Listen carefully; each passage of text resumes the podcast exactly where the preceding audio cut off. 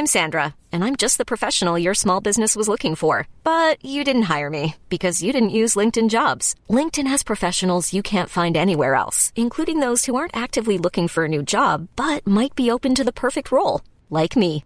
In a given month, over 70% of LinkedIn users don't visit other leading job sites. So if you're not looking on LinkedIn, you'll miss out on great candidates like Sandra. Start hiring professionals like a professional. Post your free job on linkedin.com slash achieve today. There's never been a faster or easier way to start your weight loss journey than with PlushCare.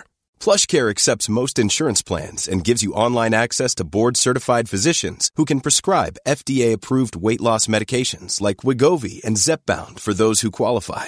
Take charge of your health and speak with a board-certified physician about a weight loss plan that's right for you. Get started today at plushcare.com slash weight loss. That's plushcare.com slash weight loss. plushcare.com slash weight loss. Even when we're on a budget, we still deserve nice things. Quince is a place to scoop up stunning high-end goods for 50 to 80% less than similar brands. They have buttery soft cashmere sweaters starting at $50, luxurious Italian leather bags, and so much more. Plus, Quince only works with factories that use safe, ethical, and responsible manufacturing. Get the high-end goods you'll love without the high price tag with Quince. Go to quince.com slash style for free shipping and 365-day returns. The Drive Nation podcast with Dan Prosser and Andrew Frankel. Andrew, I've got a theory that I want to put to you in this episode of the podcast, and that theory goes something like you probably don't ever need to spend more than £10,000 or so to get a tasty car. What do you reckon? Uh, yeah, I, I think. Yeah, I mm, okay, yes, I think. I, I just what, what, I'm battling with here is your is, is, my definition of the word need. Because sure. you know, to me, need and tasty car don't necessarily sit in the same sentence at all. Uh, but no, you're. I, th- I think if what you're saying is that ten grand is what you need, I, I think what ten grand buys you, as I suspect we will be able to illustrate over the course of the next hour or so, is that the scope that 10 grand allows you to explore is so wide, everything from, you know, huge saloons to tiny sports cars, that it is unlikely that within that field you ain't going to find anything that floats your boat. So, you know, you, yeah, so, so from that point of view, absolutely. Because I think that if you have the, if the budget is much smaller than that, particularly if it was five grand, there would just be certain entire genres of car that would be off limits to you. And clearly, even at 10 grand, grand you know, there aren't going to be any, uh, you know, Ferraris, Lamborghinis or Aston Martins on this list. Um, but, you know, there is, there, there will be at least one of almost anything that you could want to go and buy that you could, which you can go and buy today for 10 grand. So, um, well, that, that's what I think. I suspect over the next hour I may be made to look rather foolish, but we will see. Yeah, we will see.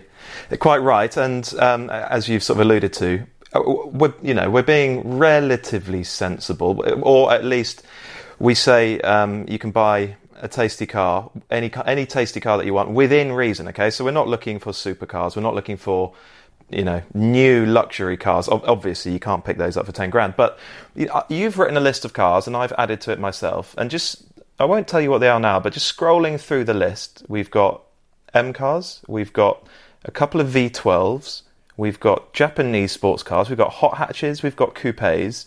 There's a very, very high end luxury car in there. We've got some. We've, uh, you know, you know what that one is. Exceptionally brave. Yes, uh, we've got we've got some very cool Alfa Romeos.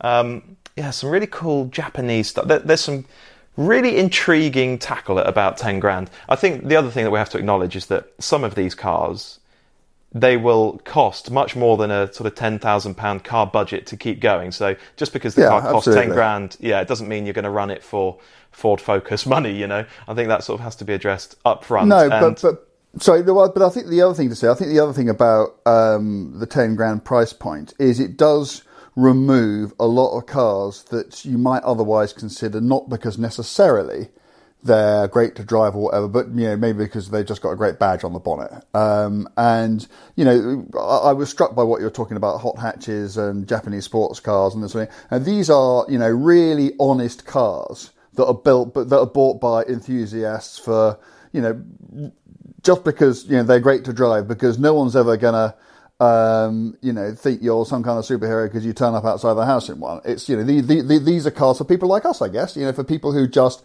love to drive and really couldn't give two hoots about, you know, what they think it might say about them. Um, and I quite like that. I, f- I find that refreshing. And I think that actually coming in at 10 grand, it just, it just removes those options. And sometimes, you know, there is some comfort in, in you know, in, in that necessity. So no, I'm really looking forward to this. Yeah, quite right. Actually, you're, you're, it's very sensible to point that out. This podcast is not about making you look um, very cool or like you've got a shed load of money for ten thousand pounds. And actually, looking through the list, if that's what you're expecting, you're going to be disappointed because. Well, we'll get into that. Um, okay, so I, I, caveated this whole £10,000 £10, thing by saying that some of these cars are going to cost a substantial amount of money to keep on the road. Um, and the first car on your list, Andrew, I think is maybe the, the prime example of that. Well, how, do, do you think we ought to sort of have a bravery index? Do you think we ought to sort of oh, associate a, a, number between, you know, one which is where, yeah, you'd be kind of all right, you'd, you'd be unlucky to get a big bill, to 10 which is you kind of, you know, you got to be kidding. You know, one light on the dashboard and, and, and, and, you, and, and you throw it away.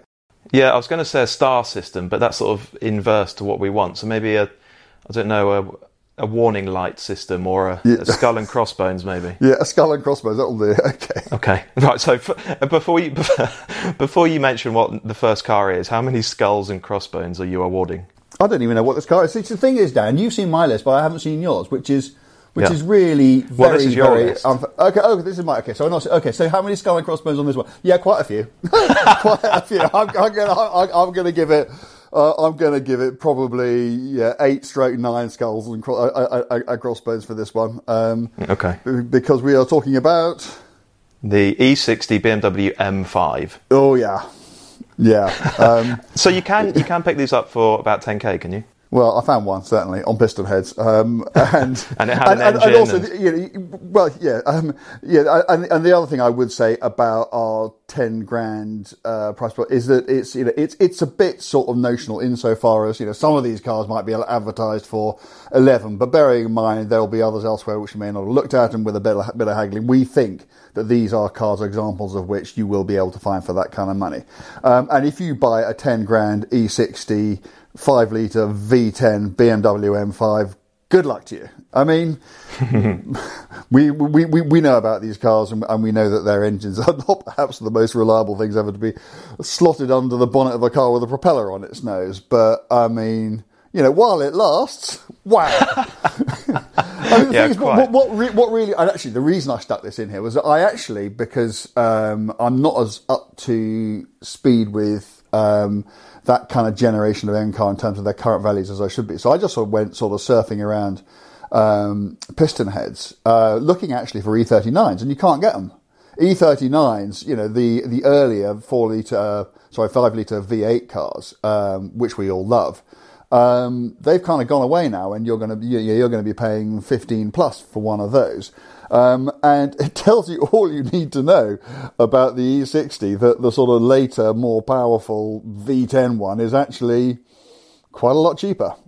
Yeah, and a, a lot cheaper, perhaps because of the running costs, the reliability issues. Yeah, um, exactly. exactly. Lots of lots of people listening to this will be familiar with a photographer, um, probably through Twitter or Instagram, called Mark Riccioni, um, who's got a, a small fleet of very, very interesting cars. And until recently, he had an E60 M5 uh, touring, his was, was um, because it went up in flames. Uh, technically E61. Well, quite right. Sorry. you pedant. Well, yes. Uh, it, his, you may have missed the point there, but his, his car went up in flames. It was constantly on the back of a flatbed. Um, his car. I think it, it, was. It had a warranty, um, and so every time it went wrong, which seemed quite often, um, Sytners would send around a, a flatbed and, and, pick it up. Um, and it seemed to happen endlessly until one day, I actually don't know quite what happened to the car, but he posted some pictures of it. He did, he did tell me, and I forgot. Yeah, uh, yeah. It, it basically just self-immolated, didn't it? And, um, and, and that was the end of that. Wow. So we're, we're right, he was okay, remarkably so... phlegmatic about it. Well, I mean, anybody who, who, knows Mark will know that he is a fantastically laid-back bloke. But I mean, he was just sort of like, yeah, well, it was always going to happen, wasn't it? And you know, move on. so we've got off to a really good start here, haven't we? Yeah, I mean, really, yeah, really recommend you all go out and spend ten grand on an E60. Um, so uh, I think we've I think we've mentioned this car before, perhaps in the M podcast that we did. But where do you rank the E60 or E61 in terms of all the different M5s over the years? Um, I mean, it, it's, Actually, it's uh, interesting. Not, not not that highly, if I'm honest with you. Um, a because obviously we now know that there are reliability issues, but even at the time, okay, it, it, it was you know it was it was highly amusing. I mean, the engine was fabulous, but it had no mid-range torque, which in a big saloon is not what you want.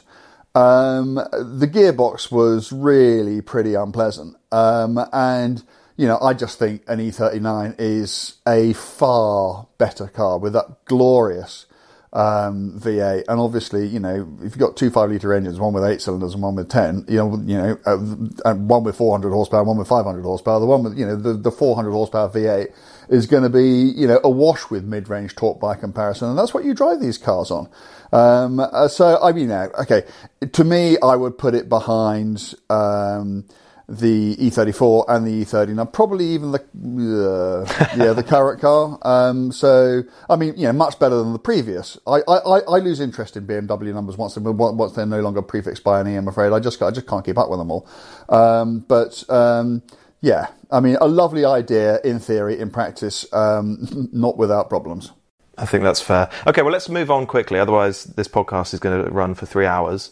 Um, if, I, I, we'll just work through your list, which means that we go to another M car, and we'll be brief on this because we have already declared the E46 M3 the best M car of all time. Um, yeah. Well, uh, well, yeah, didn't you say didn't did, didn't you go M2 comp? Um, I Or- can't remember. Or have I dreamt that? I think maybe you dreamt. I, I think we actually agreed on E46 okay, M3, um, all things considered. And it, a few years ago, these were looking unbelievably good value. I think they were slipping down to sort of seven, eight k. It looks to me now that prices have sort of hardened a little bit. You used to have your not your pick of cars at 10k, but you you know you could be a bit choosy. Um, now it looks like it's almost bottom of the barrel. Yeah, not quite, but but but but, but getting there. But I mean, I still think, um, you know, I think they're going to be kind of like um, the sort of two or five GTIs of, of, of their era and of their genre. I think these are cars which, everybody knows how good those cars are. Everybody knows um, that you know it's the best M3, certainly for the money that you can go out and and buy. And the other thing is, is that because there were quite a few of them, um, and because they're not that old, you know, you may take a bit of hunting because obviously a lot of them are being used and abused, but you can still get good cars. And I think, you know, um, I, th- I think if you can get a decent car with a proven history and not crazy miles on the clock, um, and you know, please nobody come back and say, you know, Frankel, you said this, you know, back in 2020, and it's cost me that. But you know, I, I, I think that you know they are strong, they are, you know, they're reliable um, in the main, and I think they look after you. I think that you know. I mean, the thing is, you, no, no one should buy any of these cars. Frankly, I don't think anybody should ever buy any car for the purpose of making money out of it, and certainly not cars like this. Um, these are cars to use and to enjoy. But at the same time, if you buy one thinking, well, you know, I'm not going to lose my shirt uh, as long as I don't get a big bill, and I think the chance of getting a big bill with a um, an E46 are, are lower than um, certainly an E60, but and also some other cars on this list. Um, you know, and you can have it in the reassurance that you know it's not going to depreciate, and if anything, it might even go up slightly. And it's even possible that if you kept it for five, ten years, you know, didn't do crazy miles in it, that at the end of it, you may have ended up effectively having had a, a free E46 because you know you'll get back what you spend on it over time. It's a compelling thought, isn't it? And of course, It as we all know, the the one to have is um, a, a, Barocca yellow cab with the SMG gearbox on 19s. Yeah, took the words right out of my mouth, mate. Yeah. So you, you you'd have a coupe on 18s Of manual in a Yeah. dark colour or silver or something. Yeah, dark blue, dark grey. Yeah, something like that. Lovely. Really, really nice. Don't get me going. Um, you've never owned a Porsche 944, have you? I've owned a 968. It's Yeah. quite close. yeah, yeah. It's only 24 numbers out. But so um, and, and, and, and, I crashed my father's 944. Does that count? uh, yeah, that does count. I think that does Uh, count. yeah, so I was. Uh, we had a little drive where we where I grew up because we li- we lived in the countryside, and he had a nine four four, and I was sixteen, um, and so we I used to drive it down the drive without him knowing as fast as I possibly could, but there was a little kink in the drive which I always used to try to take flat. How old are you? Uh, uh, 16. Oh, good. Um, but I tried to, or maybe I was 70. I might have been 17 or 8, but anyway, I certainly wasn't allowed to drive it. Anyway, I tried to take this kink flat, which was fine, which I managed, but I didn't. I, I, I didn't count on the the postman coming the other way in his Morris Marina van. Um, ah, Yes. Um, the good news was there was no damage to the Porsche at all. There literally wasn't a mark on it. Um, and I think the postman was really, really understanding. I think he probably wanted a new Morris Marina van. Um, and so I don't, but he, he just said, don't worry about it. Um, and so I got away with it. But anyway, um, we're not here to talk about uh, Porsches I've crashed. Uh, but no, I had a 968 until quite recent. And I, I obviously, you know, because I'm so bloody old, I, you know, I was testing 944s in period when they came out. Um, and they're just cracking cars. Um, uh, the one to get, which you can't get for 10 grand, is a 3 litre normally aspirated S2. They are the 944s, better than the turbo, slightly less powerful, but much nicer engines. But, but even if you just get a standard 944, particularly if it's a Series 1 car, particularly if it's a 2.7, uh, which just has more torque than the 2.5. They're just lovely things. They're beautifully balanced. Uh, I think they're great to look at. I love the look of those cars, much better looking than the 968. Um, and um, yeah, just proper drivers' cars. And it's and you know, I, I suspect it's the sort of car that you can learn a lot about driving in, isn't it? Yeah, it is. It is because they, you know they're not quick, they're not fast. I mean, you know, they probably in their day they were probably a bit quicker than a, than a 1.9 205 GTI, but not much. Cross country, I don't think there'd be a damn thing in it. But as you say, just you know, lovely, you know, quite slow but very mechanical manual gearbox. Um, you know, gearbox at one end, engine at the other, proper balance. Um, lovely, you know, big, talky, two and a half litre or 2.7 litre four cylinder donkey. Um, yeah, not much not, not to like about those. And again, you know, you can get builds with them, but I mean, they're pretty good.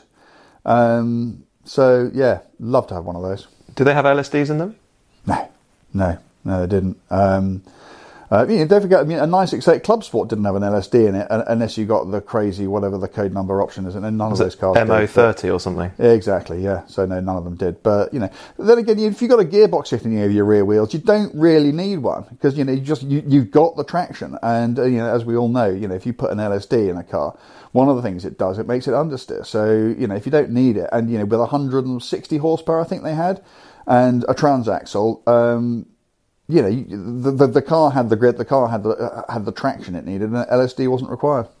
But would you have one of those, or for similar money, um, a 2.7 litre uh, 987 era Porsche Cayman? As a recreation, um, I'd probably have the 944, but I completely understand why somebody else would want the, would, would want the Cayman. I completely, I, I, I completely respect that. It's quite a difficult thing to to decide. But I mean, a, a- you know, a 944, I guess because it's so much older, um, to me is a much more sort of recreational pub type car these days, even though that's not at all what they were designed for. Whereas if I think of, um, you know, even a very early Cayman, I think, I basically, I think of them as being modern cars, um, which should be, and to me, they're not quite, I guess also because those early th- those early Caymans were so good, they're not yet sufficiently distanced um, from the here and now to have sort of acquired that you know that quaint charm. Um, so you know, if if someone was looking, if somebody wanted a Porsche to use every day, then Cayman every day of the week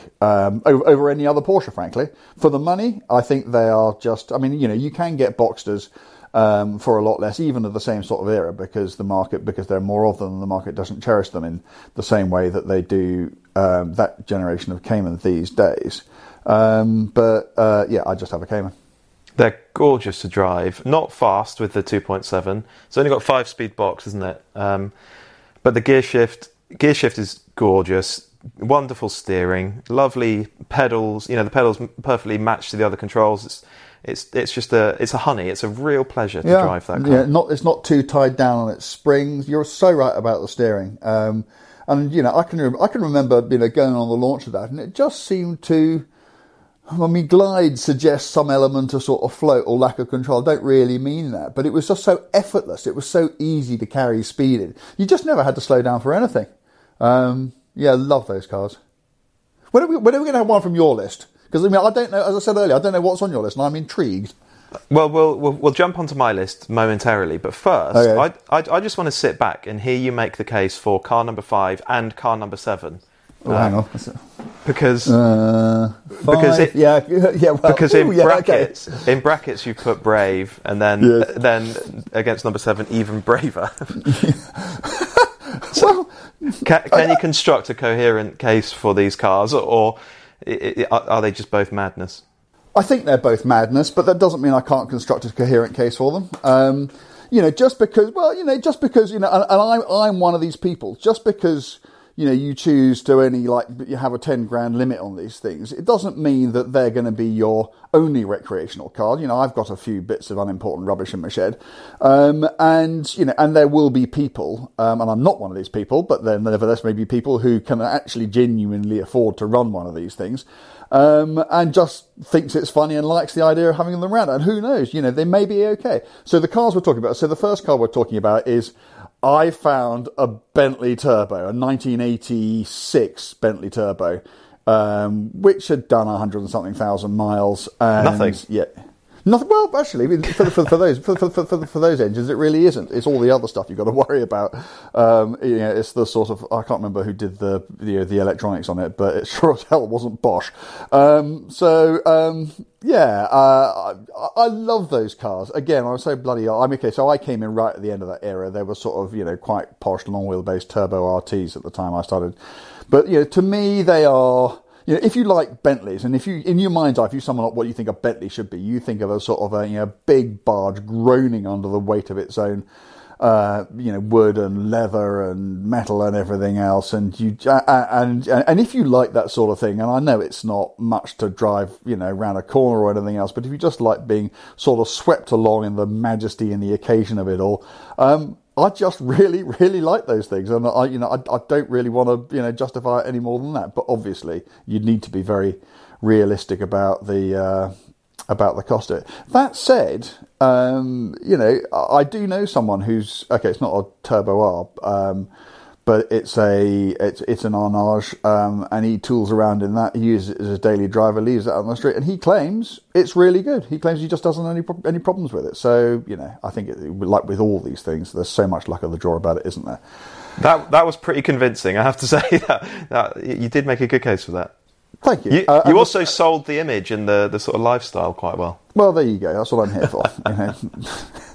the invoice is in the post. Uh, the second, the, the, the second car is, is cut from a very similar cloth, and that is a, a V12 XJS. Now, you can find any number of XJSs for less than 10 grand, but they've all got that rather um, gravelly 3.6 litre straight six motor in it, which really, you know, didn't belong. I would say probably didn't belong under, under the bonnet of any Jaguar, let alone, um, you know, a two plus two Jaguar coupe like the XJS. But you can just about get a V12. Um, and yeah, it'll be really, really leggy, uh, and it'll probably be leaking oil, and it may well be a bloody nightmare. But the thing is, I mean, the only reason I stuck it on there actually is, um, uh, he doesn't have it anymore. But um, there's another mate of mine, Richard Bremner, who will be known to many people listening to listening to this, uh, who had a V12 XJS until quite recently, and it was, to be fair, a very nice V12 XJS, and it would certainly have cost an awful lot more than ten thousand pound.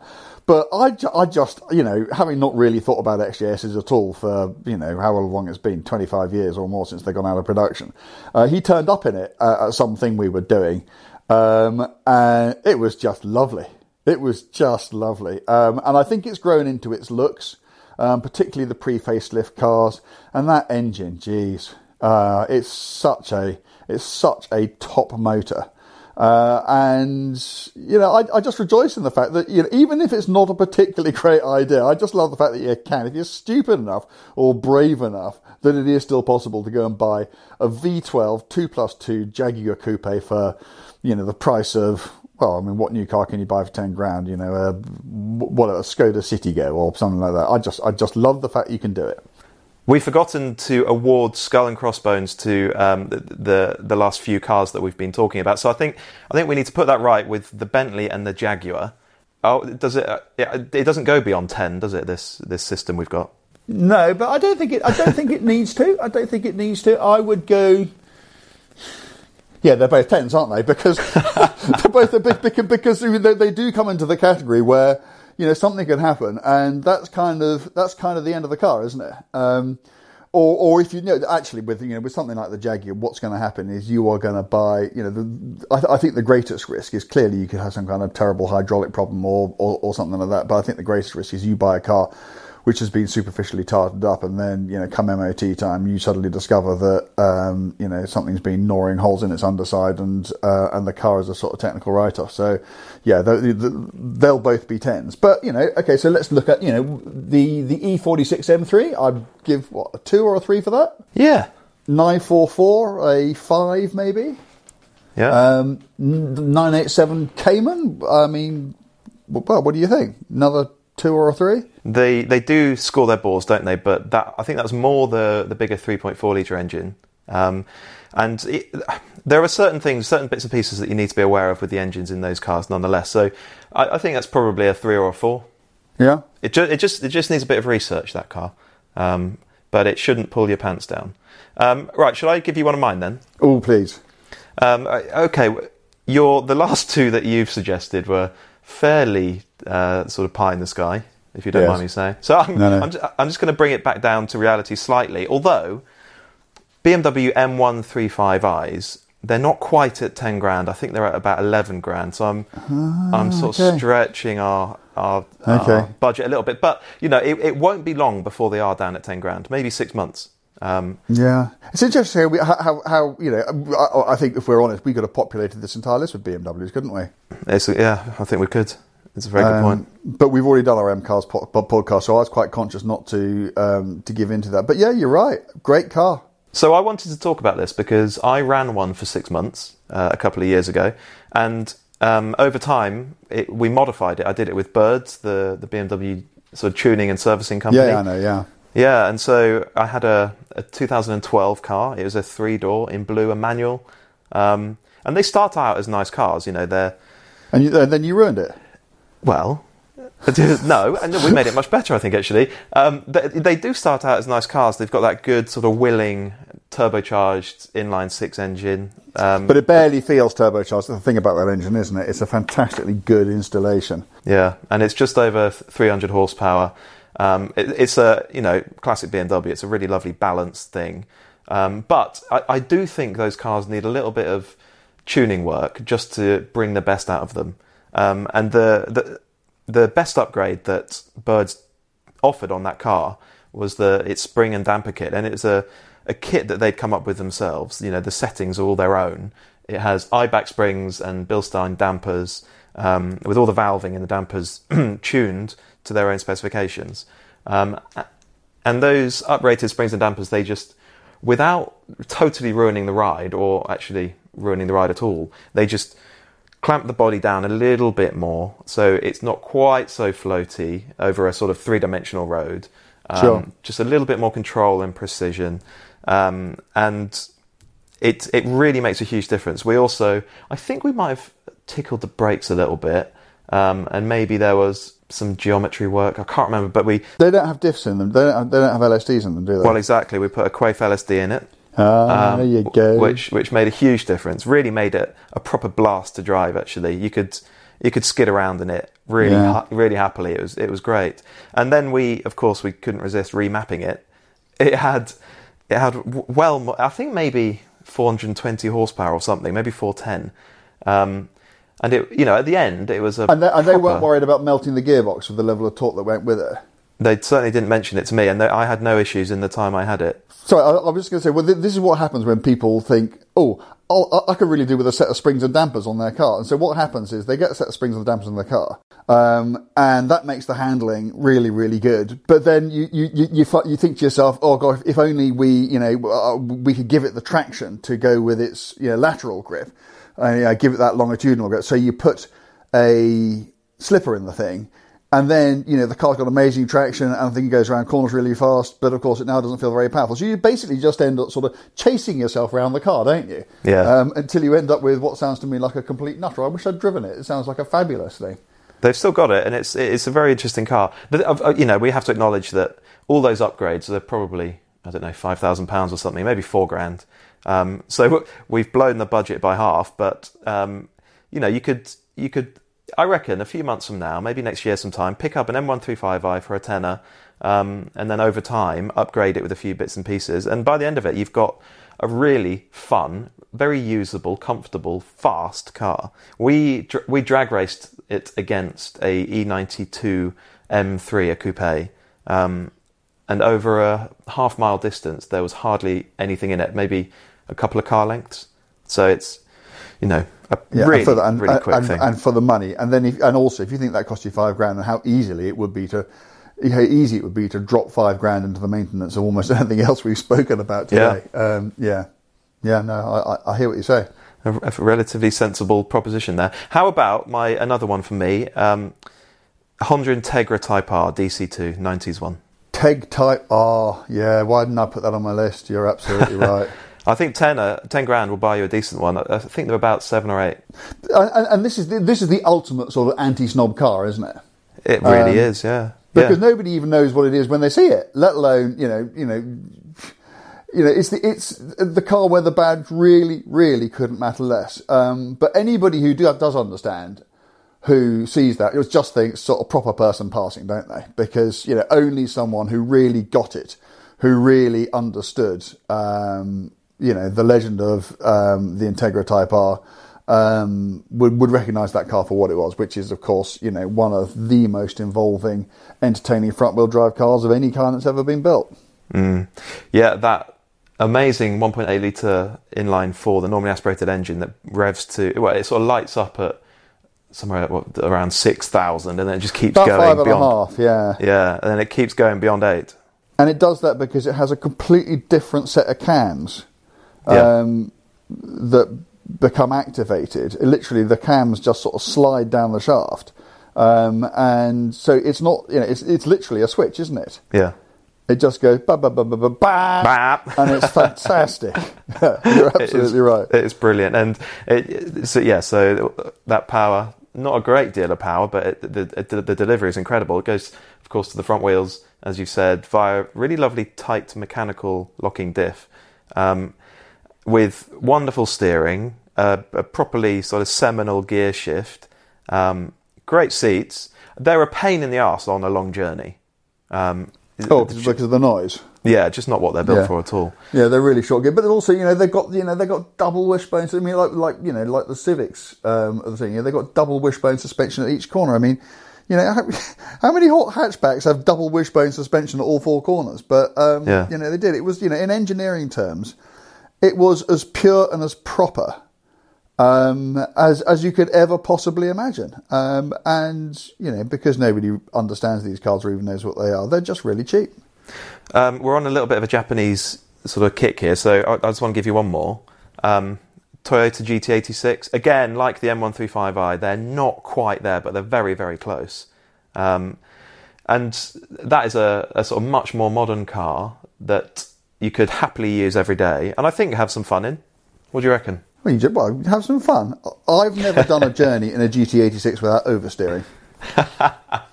now, it has to be said, There once it occurred to me very early on in my GT86 driving career that I hadn't yet done a journey without oversteering. In all subsequent journeys, I have ensured that I oversteered because I don't want to break the record. But uh, I had done quite a few journeys um, before it even occurred to me that that was, that was what I. And oh, you could have fun on a GT86. They're just brilliant things. They are. I mean, you know, back in the day when they were new, it won Autocar's best handling, or they call it Britain's best driver's car, didn't they? Uh, where were we? I think we were at Rockingham.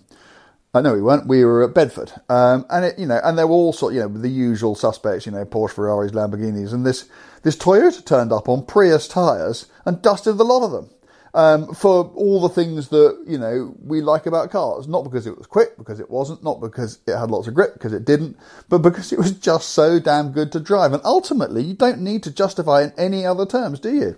No. Um, somebody said to me the other day that you only know how fast you're going around a track when somebody, you know, hands you a stopwatch. But you know, you know how a car feels and how much fun it is to drive every time you turn the steering wheel. Um, and that's what the GT86 does. Um, uh, yeah, just and, and also you know pretty bulletproof, I would think. Um, you know, built by Subaru. Um, you know, very very little to worry about there. So I mean, I think in Skull and Crossbones terms, that's a sort of one or a two, isn't it? Yeah, I've got- yeah. We need to award the same to the Integra. I, I actually don't know enough. I suspect they take a bit more maintenance because they're such exotic things. I suspect uh, sort of they rot as deceptively. well. I suspect Yeah. they rot as well. But if anybody out there knows differently and is now um, shouting at their radio or however they're listening to this, then my, my apologies. But my guess is that you know whatever it is, twenty odd year old Hondas like that, I suspect they're not that uh, rot resistant anymore. But maybe they are. Um, and I think you know, and I think engines and gearboxes and that sort of thing will be fine because they were just so well built from the get go. So yeah, not bad. Um, okay, so uh, well, let's call it a four then, because we're not entirely sure. Someone will set us, set us straight. Um, okay, let me give you one more of mine before we leap back to yours. Uh, right, I need to choose one here. Um, okay, let's go with. Uh, again, I'm sort of stretching the budget slightly, but you can just about get a B7 Audi RS4, the first V8 one. Do you fancy one of those? Not really. Interesting. You don't like them? No, I do. I do. Uh, I'm surprised you can get them for that money. Um, Just. yeah, I, I wrote I wrote just with five U's.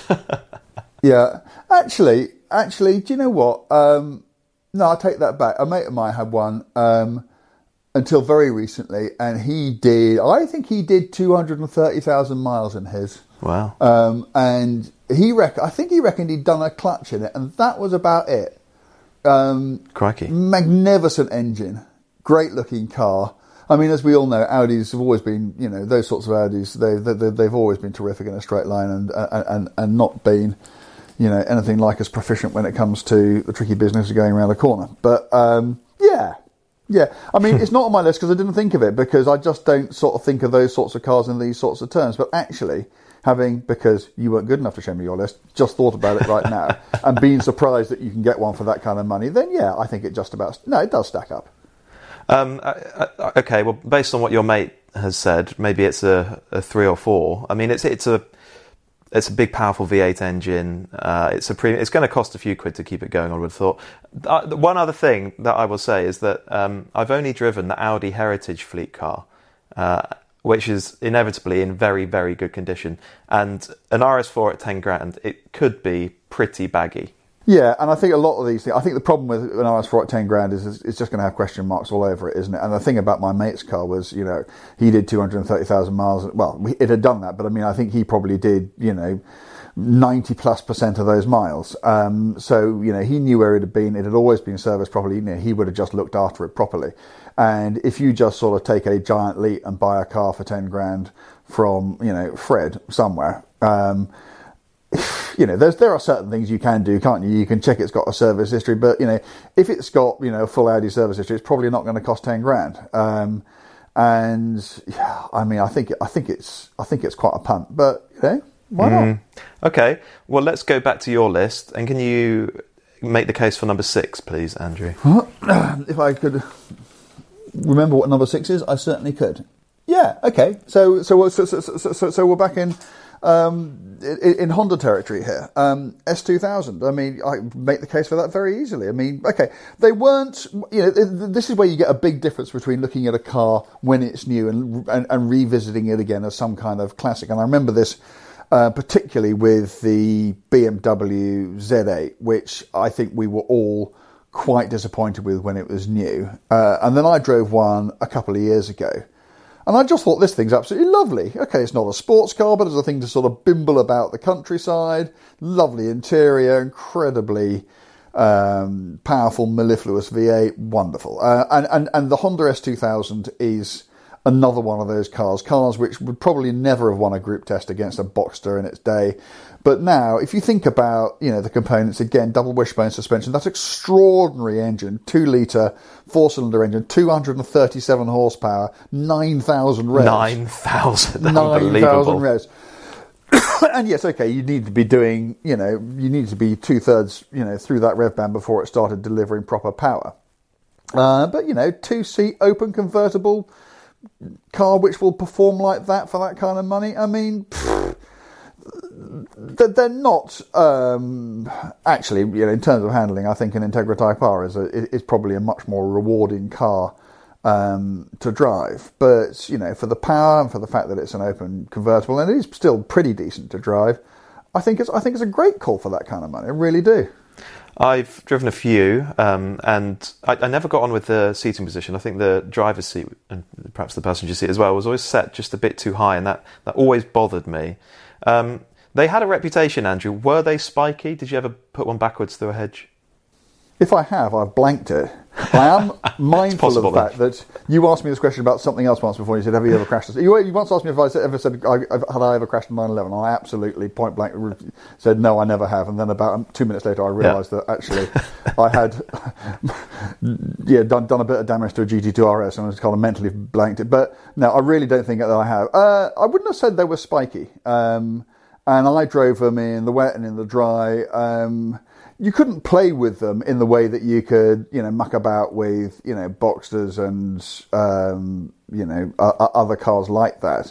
But no, no. I mean, I think the thing was, it was it was kind of a car that was better driven within its limit anyway. It's not the sort of car that that you'd necessarily want to go sort of prodding around um, on and over the limit. But no, I, spiky. When I think of the car, spiky's not a word that comes to mind. But maybe I was just lucky or an incredible driver, one of the two. It's one of the two. um, okay, well, let's move on because I want to hear you argue the case for a 2006 Mercedes Benz S600 uh, because it's got a 6 litre twin turbo V12, more than 500 horsepower. I just love these 10, 15, 20 year old luxury cars that have depreciated so heavily that they become unbelievably tempting.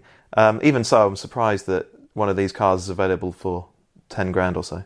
Yeah, well, I, I, I think you made the case for uh, for, for me. I mean, you, you, said. I mean, there's there, there's no rocket science here. There's no sort of hidden secret about this. It's just it's just an enormous amount of incredibly powerful V12 Mercedes barge for three fifths of sod money. I mean, you know, just it's it's no more than that. And again, obviously, you know, cause we got yes, we've got two V12s, isn't it? And it's it, it's up there, and so it's not quite Bentley Jaguar territory in terms of just how scared you should be before taking on something like this.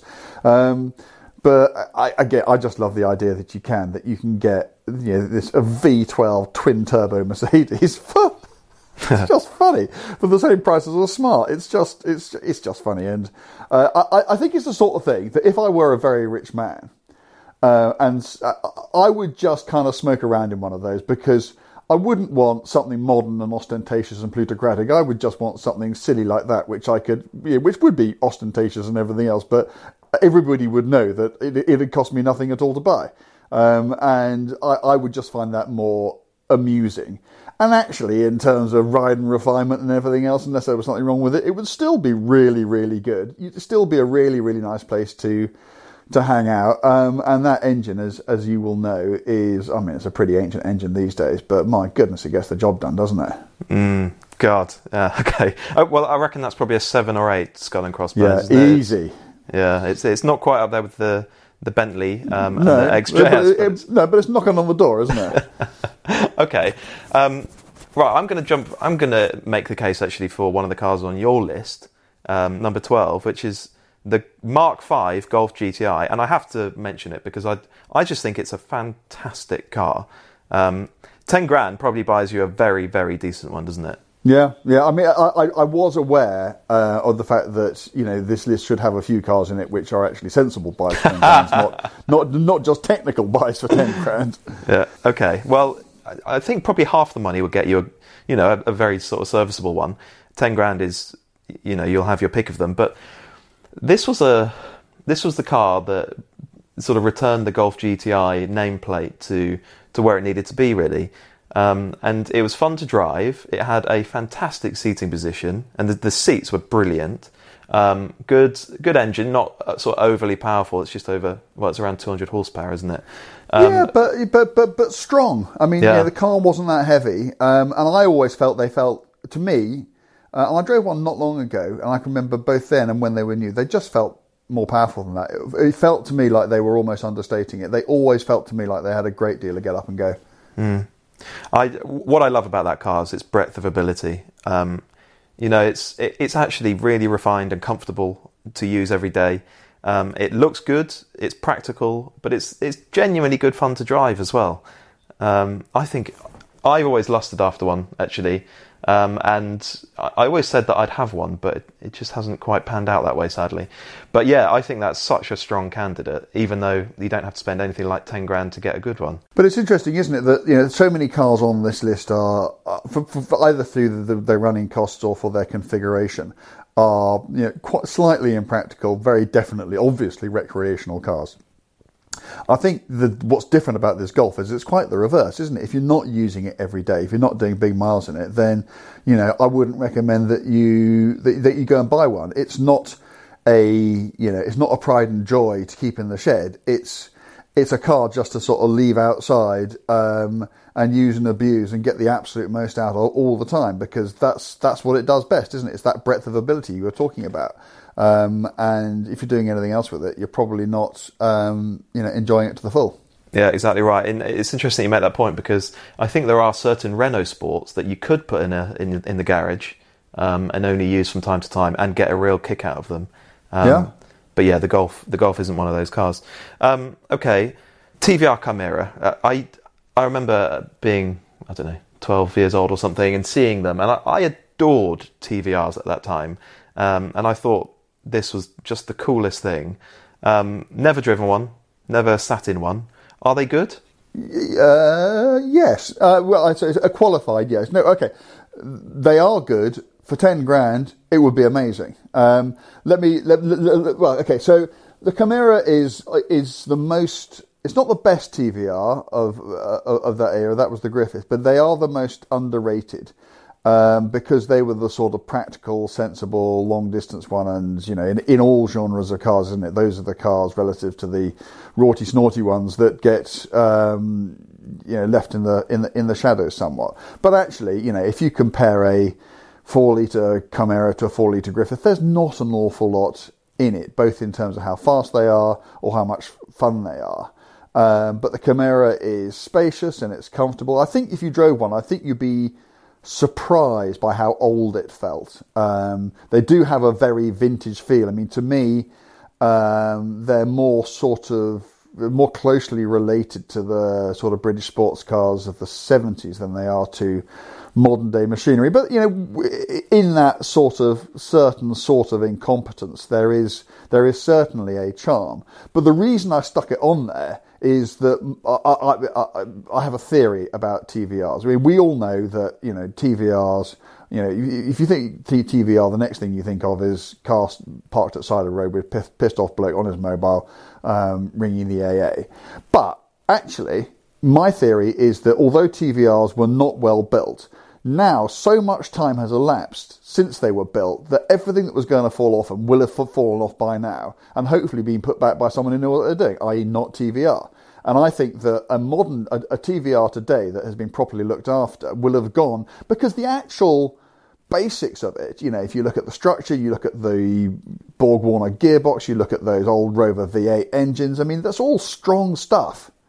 It was just all the bits that TVR did which weren't right, and they will have long since gone wrong and been and, and been corrected, or at least that's my theory. Um, so you know, I think they're quite sort of sort of sleeper classics. Those cars.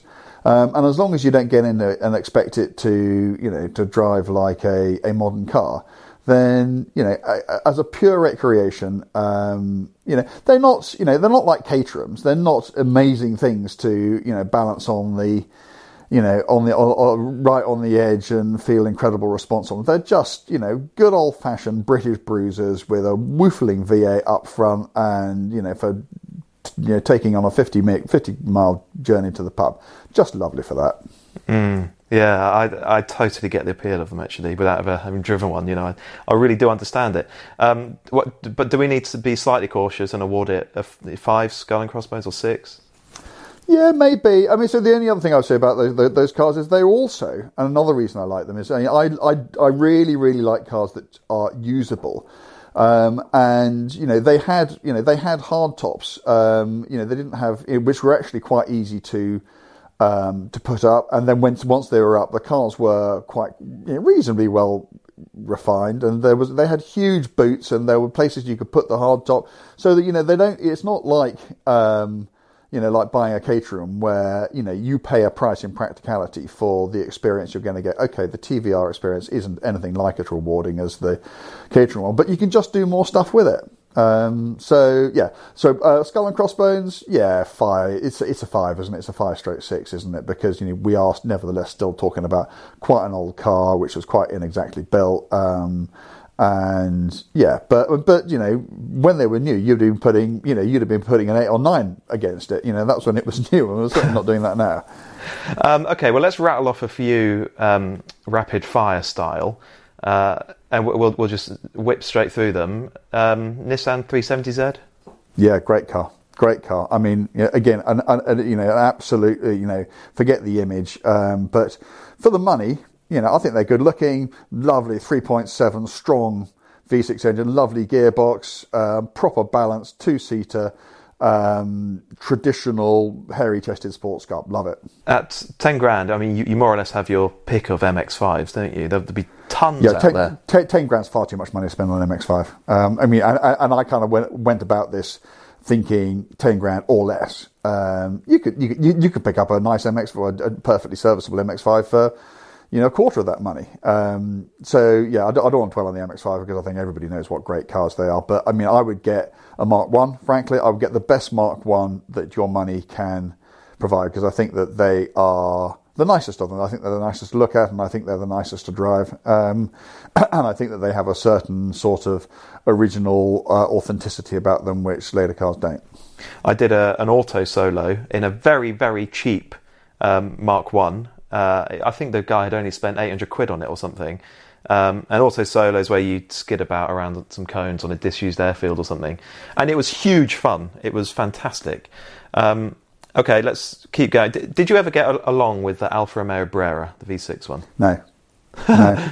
okay. You, you could have no. one for six grand, but you shouldn't. Yeah, I, well, well, yes, unless you're considering a Brera Spider, which says you should definitely get the coupe. Um, no, I mean, just, I mean, to me, a, re- a car which just is all I don't want an Alfa to be because although it looks amazing and it's got that fabulous engine in it, it's kind of like you know getting some really lovely ingredients for a meal together, cooking it, and it's still tasting rubbish. And you know it, you, would almost rather have had beans on toast because it would have been a lot less effort and would have tasted nicer. So. Um, you know, I love that engine, but no, it just a, because the chassis just wasn't right on it, and it was heavy and ponderous and blah. No, sorry. Okay, what about one of its predecessors, the GTV? Yeah, better, definitely better. Very um, pretty twin, car. Very pretty car. Um, twin sparkle V6 probably a twin spark, just better balanced. They also, you know, they had uh, they, they were on the same platform as the uh, as the Fiat Coupe, but they had, you know, they they, they had different rear suspension, and, and Alfa tried quite hard with those GTVs. I suspect that you would probably be running into bodywork issues with those these days, but if you can find a nice one, um, cool looking car. Um, yeah, I mean, not a great to drive, um, you know, compared to you know, uh, whatever Porsche would have been up against at the time, you know, 944, 968, whatever. Um, no, not in that league, but, you know, they're really nice car, so much better than a Brera. Now, this whole podcast, um, we've sort of we've dressed it up as you know a, a, a, 10 grand sort of theoretical car buying exercise. But actually andrew it's just been one very long advert for a car that you have for sale. I have forgotten all about it yes. Um, get it while it's hot yeah. Um, yeah well there you go. Um, yes some of you may be wondering why a 205 gti hasn't been figured on this list yet. Um, uh, yeah, so I'm not going to dwell on it because I, I, do, I, do, not want to hijack my own podcast for, uh, as a form of free advertising. But yeah, I, I, I, have one. Some of you may know of it. It's been in various magazines for a while, um, and and, and I'm, uh, it will be up for sale on the Collecting Cars uh, website in the next week or two. And obviously, it's going to go for massively more than ten thousand pounds because it's such a wonderful car and it has, has, has such an utterly heroic owner. Um, he said, yeah. He said, but uh, you can get a really nice 205 GTI for 10 grand. Um, and you know, and having owned one for the last eight years and only selling it because I was looking through the MOTs. It's MOT time, and I was looking through the old certificates, and I just saw how shockingly, appallingly little I was using the thing, and I've just, yeah, I've basically just disgraced myself into selling it because it's, you know, I'd just rather somebody else was enjoying it, frankly. Um, but if you are in a position to get out there and enjoy such a thing, I mean, you know, everything anybody ever says about those cars, as long as you get a good one, and good ones are hard to find.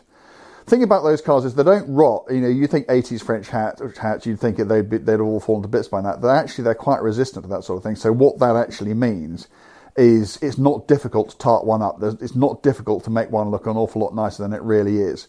So, you know, you, I mean, I looked at, in my mind's eye, I kind of think I looked at dozens. I probably didn't. I probably only looked at 10, but, um, you know, the previous nine were all, you know, nicely presented wrecks. And, but if you can, if you, if you can find a good one, um, they're just, I mean, they are the greatest fast hatchback that's ever been built. Um, and, I think having driven certainly most, if not all of them, um, you know, I've, there's nothing I've driven which pers- would persuade me to modify that view. So yeah, even if you don't buy mine,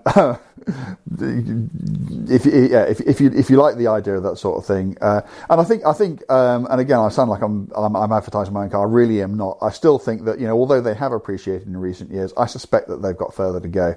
Um, I would, I'd also, if you can, try and get one without a sunroof. Mine's got one because I couldn't find one without a sunroof, and, and yeah, they're fine with. But certainly, as an investment, non-sunroof cars, uh, non-sunroof 1.9 pre-cat car. Um, is the one to go for, but you know, unless it's done a load of miles, you're going to struggle to find one of those for ten grand these days. Well, there we go. We've had hot hatches, we've had coupes, we've had roadsters, um, we've had super saloons, we've had a couple of V12s in there. Um, I think that's quite compelling, isn't it? The, the, the, the, sort of breadth of stuff that you can pick up for ten thousand pounds is brilliant.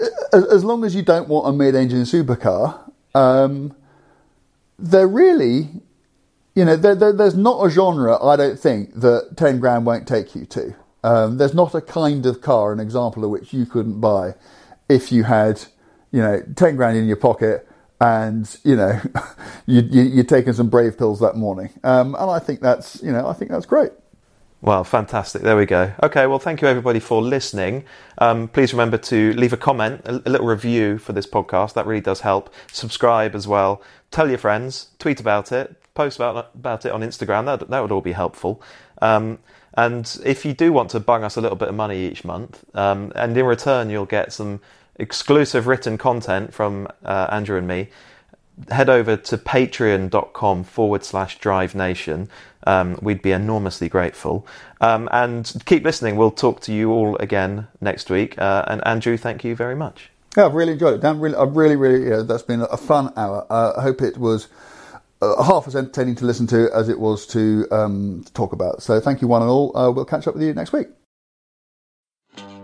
the Drive Nation podcast with Dan Prosser and Andrew Frankel.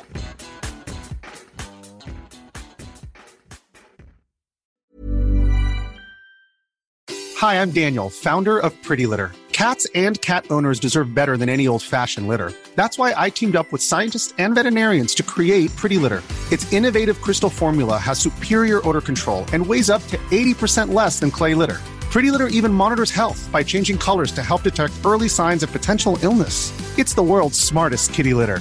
Go to prettylitter.com and use code ACAST for 20% off your first order and a free cat toy. Terms and conditions apply. See site for details. Hey, it's Paige DeSorbo from Giggly Squad. High quality fashion without the price tag? Say hello to Quince. I'm snagging high end essentials like cozy cashmere sweaters, sleek leather jackets, fine jewelry, and so much more. With Quince being 50 to 80% less than similar brands.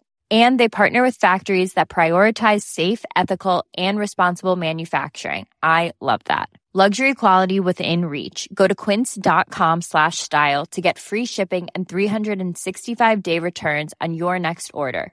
Quince.com slash style.